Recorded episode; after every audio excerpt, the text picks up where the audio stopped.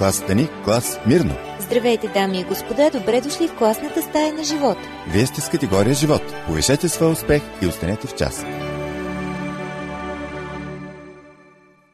Харесвате ли историята за Давид и Голят? Ако да, тогава това е вашето предаване. Започва категория Живот, аз съм Мира. Давид и Голият ето първите библейски герои, които децата запомнят в съводното училище. И дори след години тя продължава да им е любима. Пък и не само на децата. И ние обичаме тази история за малко слабичко момче, което побеждава страхотен великан. Прилича ни на приказките на братя Грим, но е истинска. Искани са всички истории на нашия живот да завършват така. На какво се дължи победата на Давид? Можете да срещнете най-различни обяснения и тълкования. Едни казват на изненадата, други на това, че Голят е много самонатеян, на хитростта на Давид, на прекалено тежките ризници, които попречили на Голят да се изправи. Повечето теолози са единодушни. Бог е този, който печели битката за Давид, а не неговите лични качества. Това означава ли тогава, че нямаше значение кой ще излезе срещу Голят, че Бог щеше да спечели битката за всеки случайен войник? Кои качества на Давид го правят специален?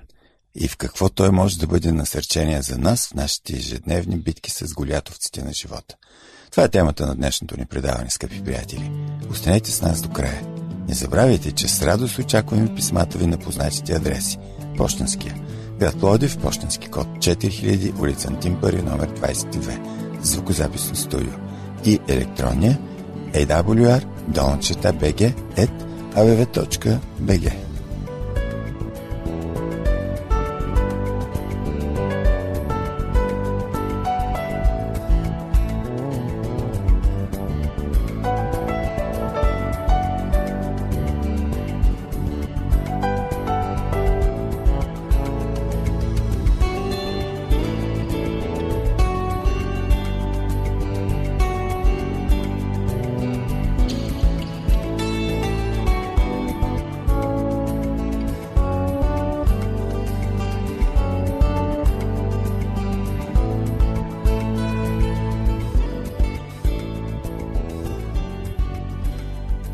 Слабичкото голобрадо момче коленичва край бистрата бара. Клата навъжнява капачките на коленете му. Пенливите вълни охлаждат длънта му. Ако се вгледа, ще види красивото си отражение във водата. Коси с цвят на бронз, здрава румена кожа и очи, които спират дъха на еврейските девойки. Той обаче не гледа отражението си. Пръсти му търсят речни камъчета от онези плоски камъчета, които ще легнат плътно в кисейката му и ще паснат добре на кожената прашка. От онези гладки камъчета, които тежат точно колкото трябва в дланта му и могат да се изстрелват като ракета към главата на някое страховит лъв, някоя стръвнишка мечка или, както в този случай, на някой свиреп великан. Голият го гледа от върха на хълма. Смехът му се възпира единствено от смайването. Неговата филистимска войска е превърнала своята половина от долината в гора от тежки копия забити в пръста. Кръвожадни погледи, гърлен рев и нетърпеливо тракане на метал подканват гиганта да не отлага пиршеството. Сбирщината главорези, мародери, рецидивисти, нехрани майковци и кръволоци предвкусва поредната плячка. Над всички обаче се извисява Голят. С 3-метровия си ръст, без обувките, и 60 килограмовата си броня, той реве като състезател в финала на някоя праисторическа кетч федерация. Бицепсите му пръщят от мощ, скулите и мускулите потръпват от нетърпение, а грабавият глас отеква в канарите на каньона. Днес аз хвърлям позор върху Израилевите войски. Дайте ми мъж да се бием двамата. Кой ще дойде да си мери силите с мен? Дайте ми най-добрия. Но в Израел няма доброволци. До днес. До Давид.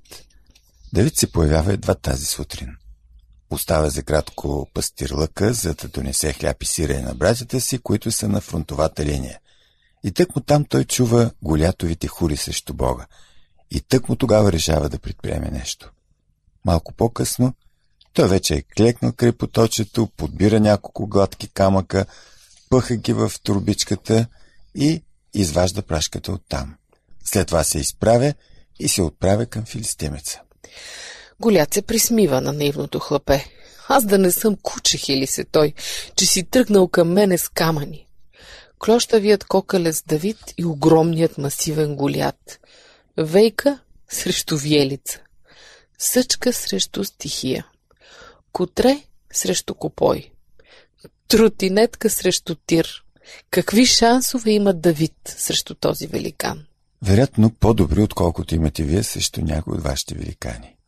Вашият голят сигурно не носи броня и меч, но оценката му тегне над вас. Липса на работа или липса на приятели, сексуален турмоз или емоционално терзание. Вашият гигант не се разхожда по хълмовете на Ила, но той се мъдри на работното ви място, в спалната ви или в класната стая.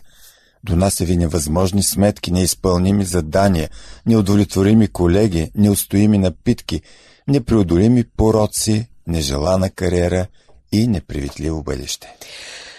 Вие вече познавате тътнещия рев на Голият. Великанът от времето на Давид не престава да крачи напред-назад ден и нощ. В продължение на 40 дни, четем в Библията, два пъти дневно, сутрин и вечер, филистимският гигант крачеше пред лицето на Израилевите войски. Вашия великан прави същото. С първата мисъл сутрин и с последната грижа вечер, вашият голят потъпква дните ви и потиска радостта ви. Колко години стават вече, откакто ни ви оставя на мира? Роднините на Голят от незапомними времена турмозите израелтяните. Около три столетия преди това войските на Исус Навин са ги пропъдили от обещаната земя, изтрявайки всички, освен жителите на три малки селища – Газа, Гет и Азот. А в град Гет гигантите се плодят като секвой в националния парк Юземит. Сега познайте къде е отгледан Голят. Виждате ли грамадната буква Г на неговия свичър? Тя е от гетската гимназия.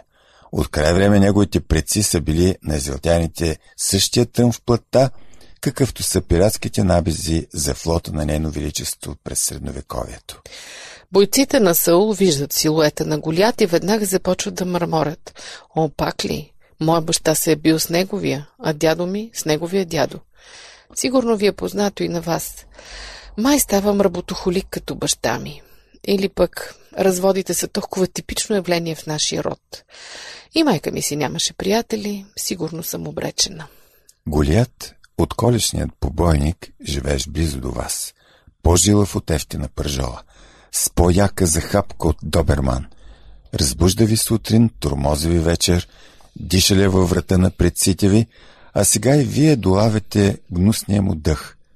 Надвиснале над вас, закрива слънцето и ви принуждава да треперите в сянката на съмнението. Щом като Сул и неговите войски чуха провокиращи думи на филистимеца, дълбоко в себе си те се разтреперяха и изгубиха всяка надежда. Скъпи приятели, имате ли си свой личен голят? Сигурна съм, че да. По-важното е с какви оръжи излизате срещу него. Затова след малко ще поговорим повече за изпитаните оръжия на Давид. Не смените частотата. Нашият телефон 032 633 533 ви очаква винаги, когато имате да ни кажете нещо. Това е категория живот. Аз съм Мира. Продължаваме след малко.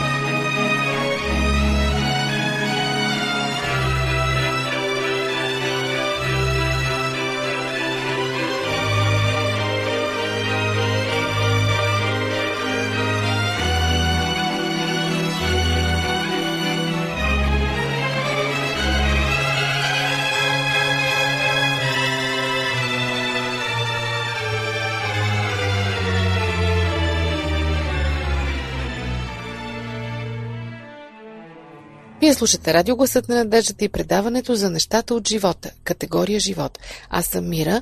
Днес сме насочили поглед към Давид и Голият. И по-точно към Давид. Защото Голият в крайна сметка не е толкова интересен. Голиятовци около нас много. По-важна за нас е стратегията и въоръжението на Давид, защото той е победителят в тази историческа битка. Голят си е голят. Огромен, дързък, страшен, опасен, гледа ни от високо и се смее с пълно гърло на жалките ни опити да му се противопоставим. Но какво ви говоря? Вие си познавате голят. Отдалеч различавате стъпките му и потръпвате от думите му. Виждали сте вашата Годзила? Въпросът обаче е дали виждате нещо друго, освен нея. Знаете гласа й, но само това ли чувате? Давид определено вижда и чува нещо далеч по-важно. Заближете каква е първата реплика, която произнася той, не само в тази битка, но и в тази Библия. Тогава Давид говори на мъжете, които стояха край него и каза Какво ще се направи за човека, който убие този филистимец и отмахне позора от Израел? Защото кой е този необразен филистимец, че да хвърля позор върху войските ни на живия Бог? Давид излиза на сцената с думи за Бог. Войниците въобще не са го споменавали. Братята му дори не произнасят името на Бог. Но Давид още с първата си поява в този сюжет извежда на преден план темата за живия Бог. Когато по-късно разговаря с цар Саул, той постъпва по абсолютно същия начин. И Давид каза, Господ, който ме избави от лапа на лъв и от лапа на мечка, той ще ме избави от ръката на този филистимец. И по-късно, когато разменя няколкото си реплики с Голят, той прави същото. Забележете как след несмешливото обращение на Голят, непознатото никому до тогава овчарче отвръща. Тогава Давид каза на филистимеца, ти идваш към мен с меч, копия и стрели, а аз идвам към тебе в името на Господа на воинствата, Бога на Израилевите войски, върху когото ти хвърли позор. Днес Господ ще те предаде в ръката ми и аз ще те убия и ще ти взема главата. И днес ще дам труповете на филистимската войска на небесните птици на дивите земни зверове, за да познаят цялата земя, че има Бог в Израел и за да познаят цялото това множество, че Господ не избавя с меч или с копия, защото боете на Господа и Той ще ви предаде в ръцете ни. Никой в цялата долина не говори за Бог, а Давид не говори за никого друг, освен за Бог. Тук в историята се появява един по-дълбок сюжетен план. Големият сблъсък тук не е Давид срещу Голият, нито израелтяни срещу филистимци. Далеч по-значимият конфликт, който се извежда на преден план в този разказ, е между фокусирането върху Господ внимание и фокусираното върху Голият внимание. Давид вижда онова, което другите не виждат и отказва да гледа онова, което виждат всички. Всички погледи, с изключение на неговия, са вторачени в мускулестата маса на страховития великан. Всички компаси, с изключение на неговия, сочат към полярната звезда на филистимеца. Всички дневници, с изключение на неговия, са пълни с описания на невъзпитания неандерталец. Всички насъбрали се в този момент хора и от едната и от другата страна са единодушни в едно отношение. Те познават силата, способностите, стабилността и славата на Голят. Мнозина от тях са магистри по голят условие. Силата на Давид обаче е в неговото богословие. Не, че не вижда гигант. Просто Давид вижда много повече от гиганта. Вникнете внимателно в бойния вик на Давид. Ти идваш към мен с меч, копия и стрели, а аз идвам към теб в името на Господа на воинствата, Бога на Израилевите войски. Забелязвате ли множественото число на последната дума войски? Израилевите войски. Всеки наблюдател на това място би видял една единствена войска на Израел. Но не и Давид. Той вижда нещо далеч по-мащабно. Вижда ангелски взводове, херовимски кавалерии. Вижда могъществото на ветровете и енергията на земните сили. Бог е способен да затрие врага с една виелица, както бе сторил при Моисей, да срути и най-крепкия бастион, както стори при Исус Навин, да изпрати в помощ светкавици и грамотевици, както стори при Самуил. Давид вижда Божиите воинства и тъкмо за това той тръгва толкова бодро срещу чуждата армия, за да се изправи очи в очи с филистимеца. Братята на Давид закриват очи от страх и от срам. Саул въздъхва, знаеки на каква безумно самоубийствена мисия е тръгнал невръстният овчар. Голят все по-видимо се тресе от смях.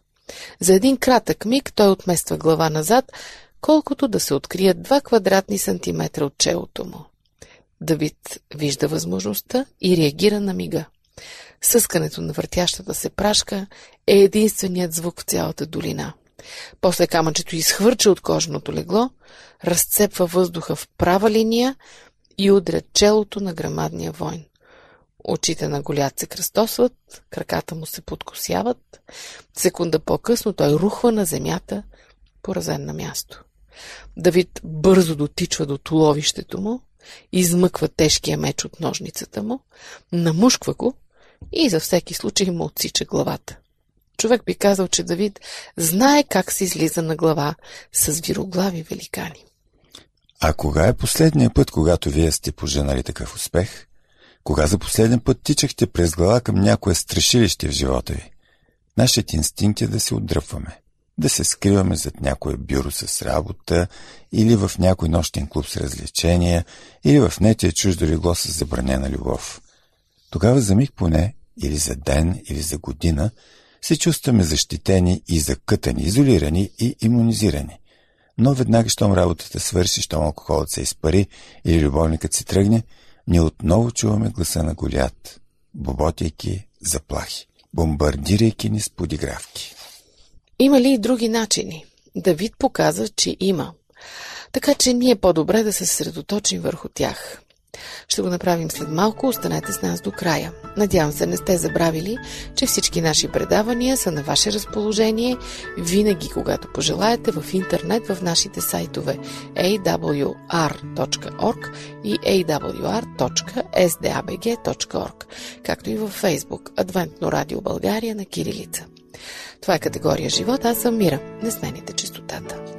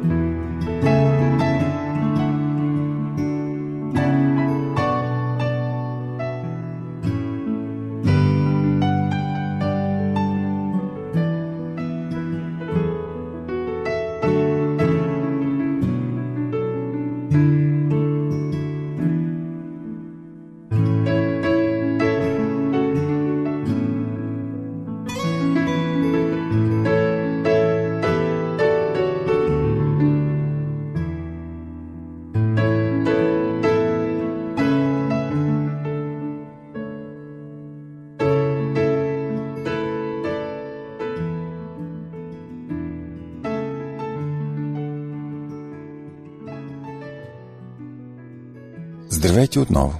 Аз съм Божидар. Категория Живот по радио Късът на надеждата продължава с интересната тема за великаните в живота ни, за страшните голятовци, които ни дебнат от всякъде. Ние постоянно се опитваме да се справим с тях с най-различни оръжия и хитрости. Само, че не ни се получава. Затова може би е време да опитаме различен подход. Вторнете се към въпросния гигант с богозаситено сърце, Великан е наречен развод. Няма да те допусна у дома. Гиганта е наречен депресия. Може да се боря с теб цял живот, но няма да ти се дам. Титан е наречен алкохолизъм или малтретиране, тесногради или малодушие. Смятай се за надвид. Кога за последно сте зареждали прашката си по този начин и сте се пробвали в личен двубой срещу вашия голят?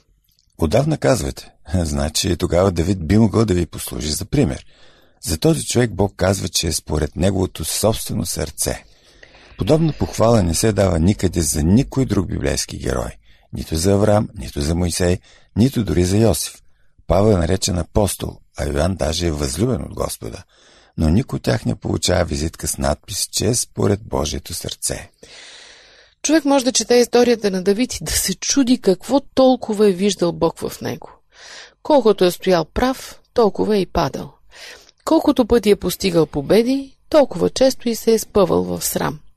Гледал е втренчено и в очите на Голят, и в гърдите на Вицавее. В долината осъжда присмехулниците срещу Бога, а по-късно в пустоща се включва в техните редици. Борец за справедливост в един момент, побратим с мафиотите в следващия. Можел е да води цели войски, обаче не и собствения си дом. Понякога гневлив, друг път плачлив, един път жадува за кръв, друг път гладува за правда. С осем жени, но с един Бог. Човек според сърцето на Бога. Щом някой като него може да се радва на такова внимание свише, значи има надежда за всеки един от нас.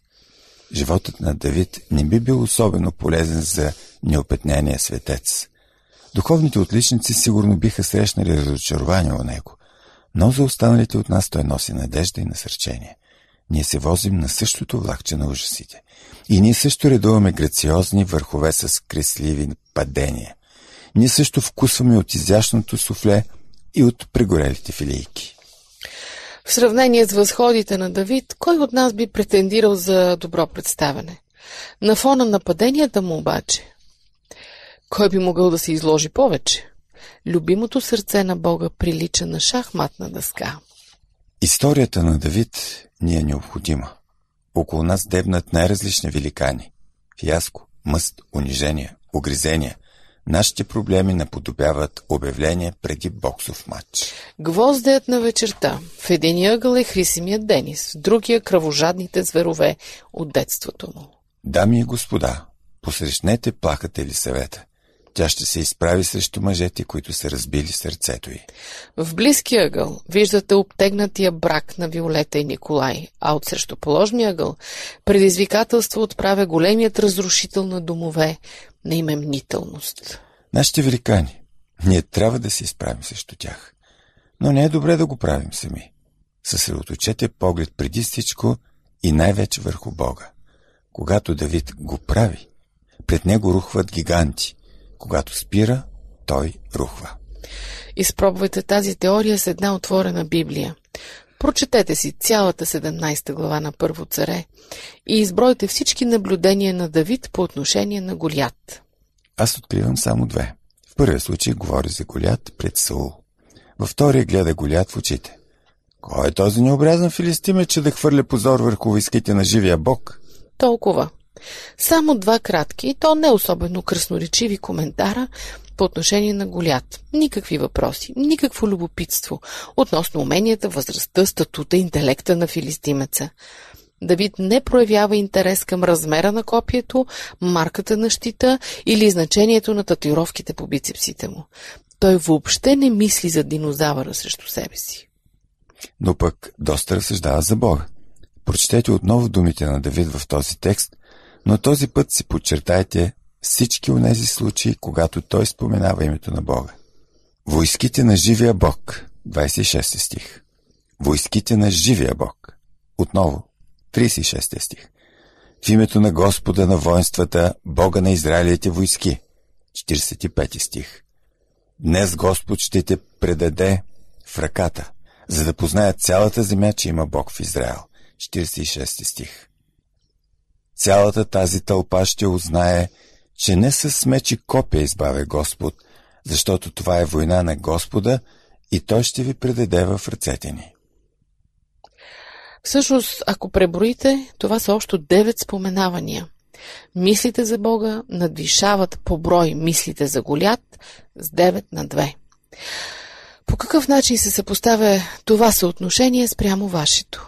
Успявате ли да мислите за Божията благодат четирикратно по-често, отколкото умувате върху вината си? Списъкът с вашите благословения колко пъти е по-дълъг от архива на жалбите и тъжбите ви? Умствената ви папка с надежди по-дебела ли е от каталога на страховете и съмненията? Дали в ежедневието ви има четири пъти по-голяма вероятност да се хвалите с албума на Божиите постижения, отколкото да се вайкате над регистъра с непреодолимите трудности? Не ли? Значи разказът за Давид е тъкмо за вас. Някои богослови посочват, че в тази история липсва чудеса. Няма разтваряне на морета, няма огнени колесници, няма възкръсващи хора. Чудеса тук просто няма. Освен едно. Той е в самия Давид. Сякаш с огромни букви на тази история стои тази истина. Зри се в великана и ще рухнеш. Взри се в Бога и великанът ще рухне. Вдигни очи, ловецо на гиганти. Същият Бог, който някога е изваял в сърцето на Давид чудо, сега очаква в готовност да го стори с теб. Дочуване до следващия път.